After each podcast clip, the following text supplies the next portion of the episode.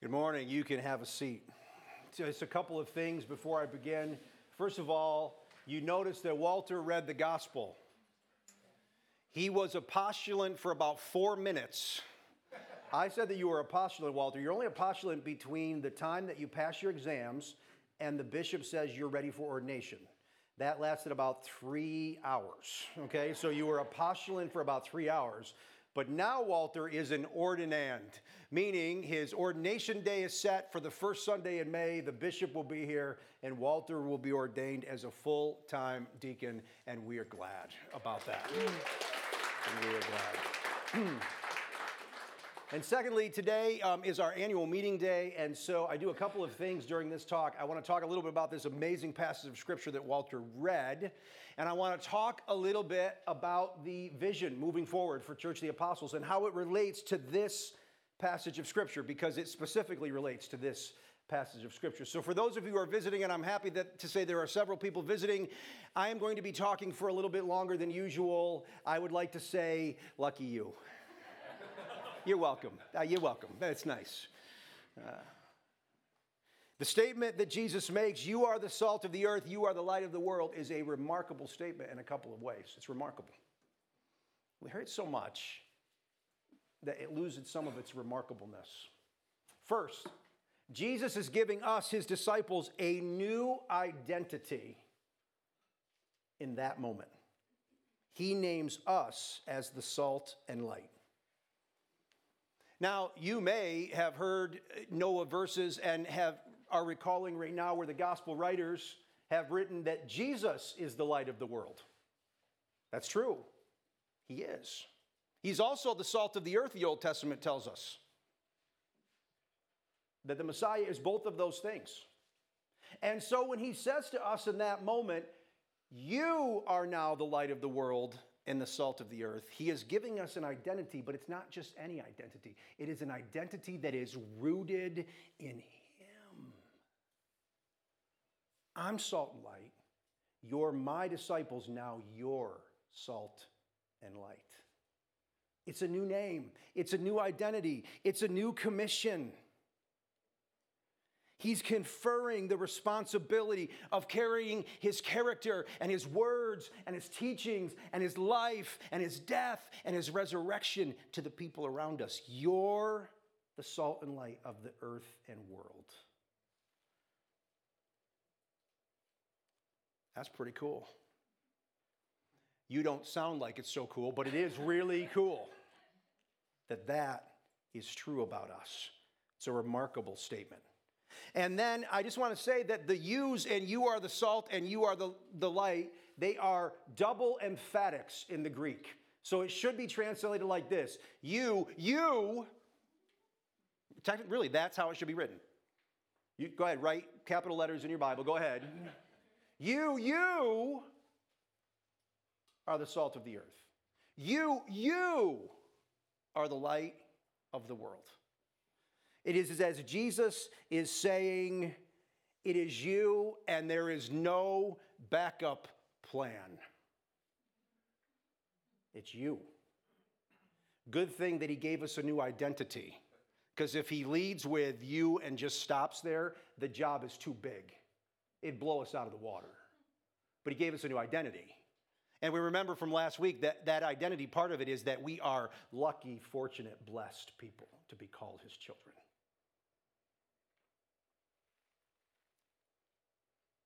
I love how Eugene Peterson says this. It's like Jesus is saying, You alone are the seasoning that brings out the God flavors of this earth. You're here to be light, bringing out the God colors of this world. Man, I love that.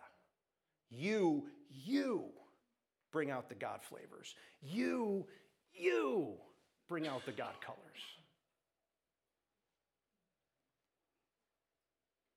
But Jesus, what if we can't do that? No, you're going to do it. You, you. But Jesus, what's plan B? No, no, no, no. You, you. What if I don't feel like bringing out the God flavors? You. You. And lastly, there are no more important elements than salt and sunshine, to quote one commentator. There are no more important elements to life, especially in the ancient world, than salt and sunshine.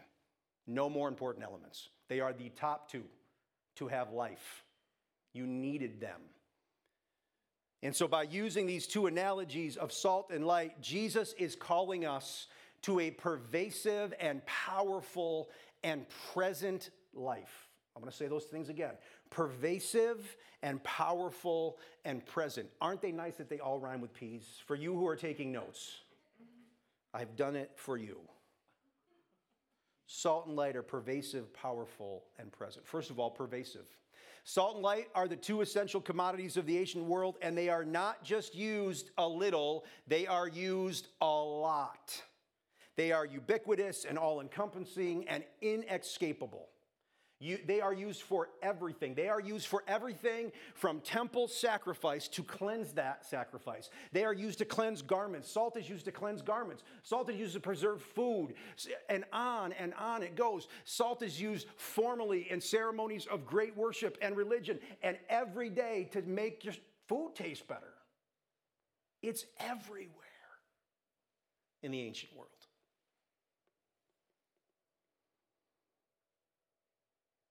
And when he says, You're the salt of the earth, the picture on all of our minds are we are to be everywhere. We're pervasive. There's not a thing that escapes this saltiness, it's all over the place. When using salt to preserve meat, for example, you wouldn't just sprinkle a little salt on a little part of the meat and hope for the best. If you do that, you should not cook very much, okay? Eh, you should not do that. Salt has to go all the way over the meat to preserve it. You wouldn't just throw a little bit of salt on an icy sidewalk and hope that the rest of the sidewalk would somehow become warm enough for the ice to melt.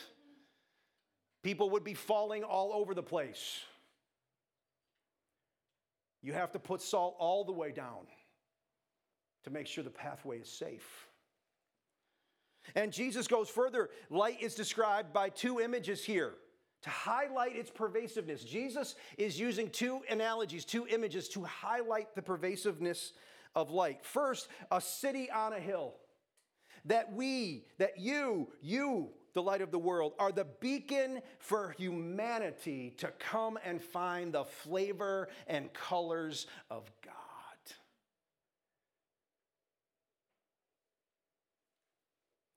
And your lamps in the home. Notice that Jesus doesn't just put a city on a hill for a pilgrimage. He brings light to the house for everyday life. Put it in your home and in your workplace and in your school and in your neighborhoods and light the way for all to see Jesus. It's pervasive, it's everywhere, it's inescapable, it's powerful. In the analogy, Jesus is saying that salt and life are so powerful that the only way these elements can lose their particular and pervasive effectiveness is if they are not used at all and in salt's case, if they're not used fast enough. So, can I just say, like, when you read commentators, there's like 19 things you could just, I'm, I'm serious, I've counted 19 different things that people have said that Jesus mean by this salt. And this, this seemingly really complicated phrase about when it loses its saltiness. Let me just say this He's not talking about Morton's table salt that's been refined. That's not what he's talking about. And he's not talking about salt that can be purchased from a trader. That is for the, that is for the uber, uber, uber rich in the ancient world. There are very few pe- people that can afford processed salt. He is most likely talking about the salt that is washed up on the shore in powdery form around the Dead Sea, which people would go scrape, sift, and use for this kind of pervasiveness that we're talking about. This is where the power is. Well, this is not refined. This is not refined salt. And so if it's not used pretty much immediately and regularly, it loses its flavor. The saltiness goes away. It just leaves it. There's other elements in it that takes away its, its pervasive nature, its power. You got to use it or you lose it, is what Jesus is saying. The only thing it's good for, you're going to go, oh, and throw it away. That's what, that is what this analogy is. It's not a science lesson, by the way. It's not a science lesson. Actually, one of my commentaries actually had a periodic table in it, which was interesting. It's not a science letter. It's not. He's simply saying, look, if you don't use it, it's going to lose its power. And then he says, the only way light's not powerful, the only way it's not powerful is if you hide it, is if you put it out, or if you fail to put it up, right? You put it, you, you know, light's not powerful either. He's saying if it's not on a lampstand, let's put it on a stand so it shines out. So the only way that salt and light lose their power is if it's not used properly and immediately or self stifled. The elements themselves are powerful. And so Jesus is giving us not only some encouragement about who we are, but he's encouraging us to actually live into the identity that he has given us. And that we should do it in power. And we should do it regularly. When salt is used regularly, it keeps the food from spoiling, it cleans things, it makes things taste better, it purifies. I love this verse in Colossians 4 6. Let your speech always be gracious, seasoned with salt, so that you may know how you ought to answer each person. That's powerful, isn't it? James tells us how powerful negative words are. Paul tells us how powerful positive words are. It's like seasoning, it's like peace, seasoned with salt. And light is so powerful that it vanquishes darkness. John 1 5, the light shines in the darkness, and the darkness has not overcome it. Who else can whisper and darkness trembles? Who else can outshine the sun? Only a holy God. It's powerful, it's pervasive, and it is present. And it's present in two ways. These things are, I'm telling you, these things are everywhere in our world and in the ancient world, everywhere. Salt and light. They're everywhere. And when Jesus says you, you, he is being emphatic that it's you. But remember, just like the rest of the Sermon on the Mount, the you is not singular. Now, I've been saying this for a long time. Many, many weeks I've been telling you. The yous in the Bible are, for the most part, not singular, they are plural. God and Christ are talking to us, a group of people. Now, that does not take us away from our responsibility to do the, the work of light and salt. I'm not saying that. But listen, just like a grain of salt is pretty worthless. I mean, you can't even really find a grain of salt, right, in your kitchen after you cook. I mean, you wipe it up and you throw it in the sink.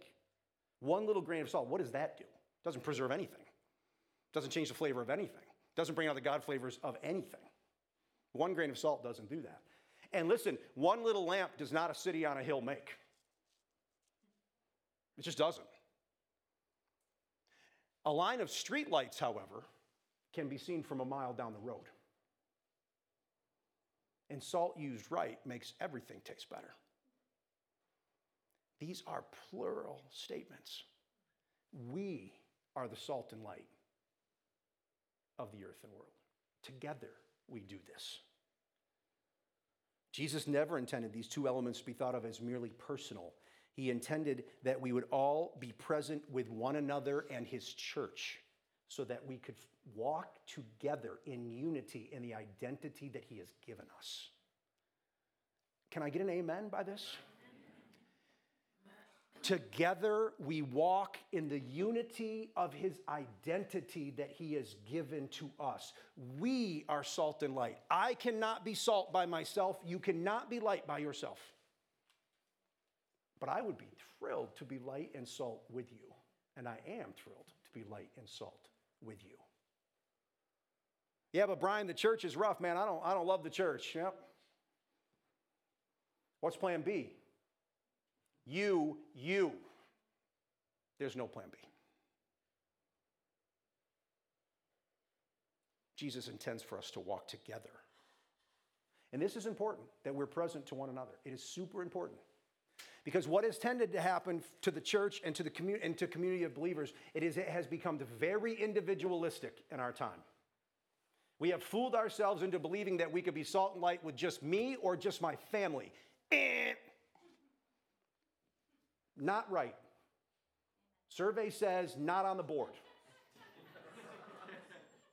you are not the greatest Jeopardy player of all time.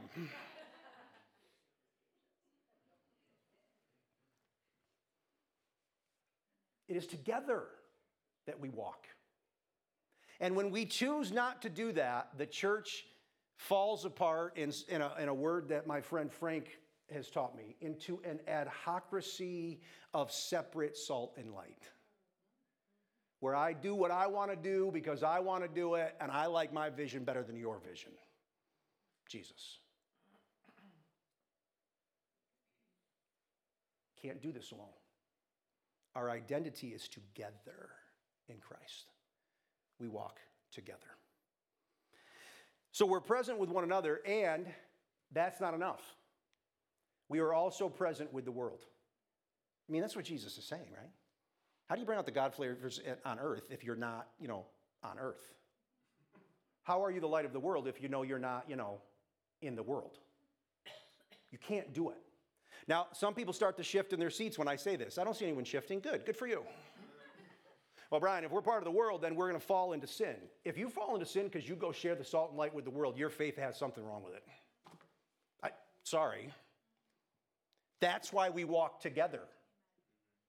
You're safe together. We're safe together. You're going to be okay together.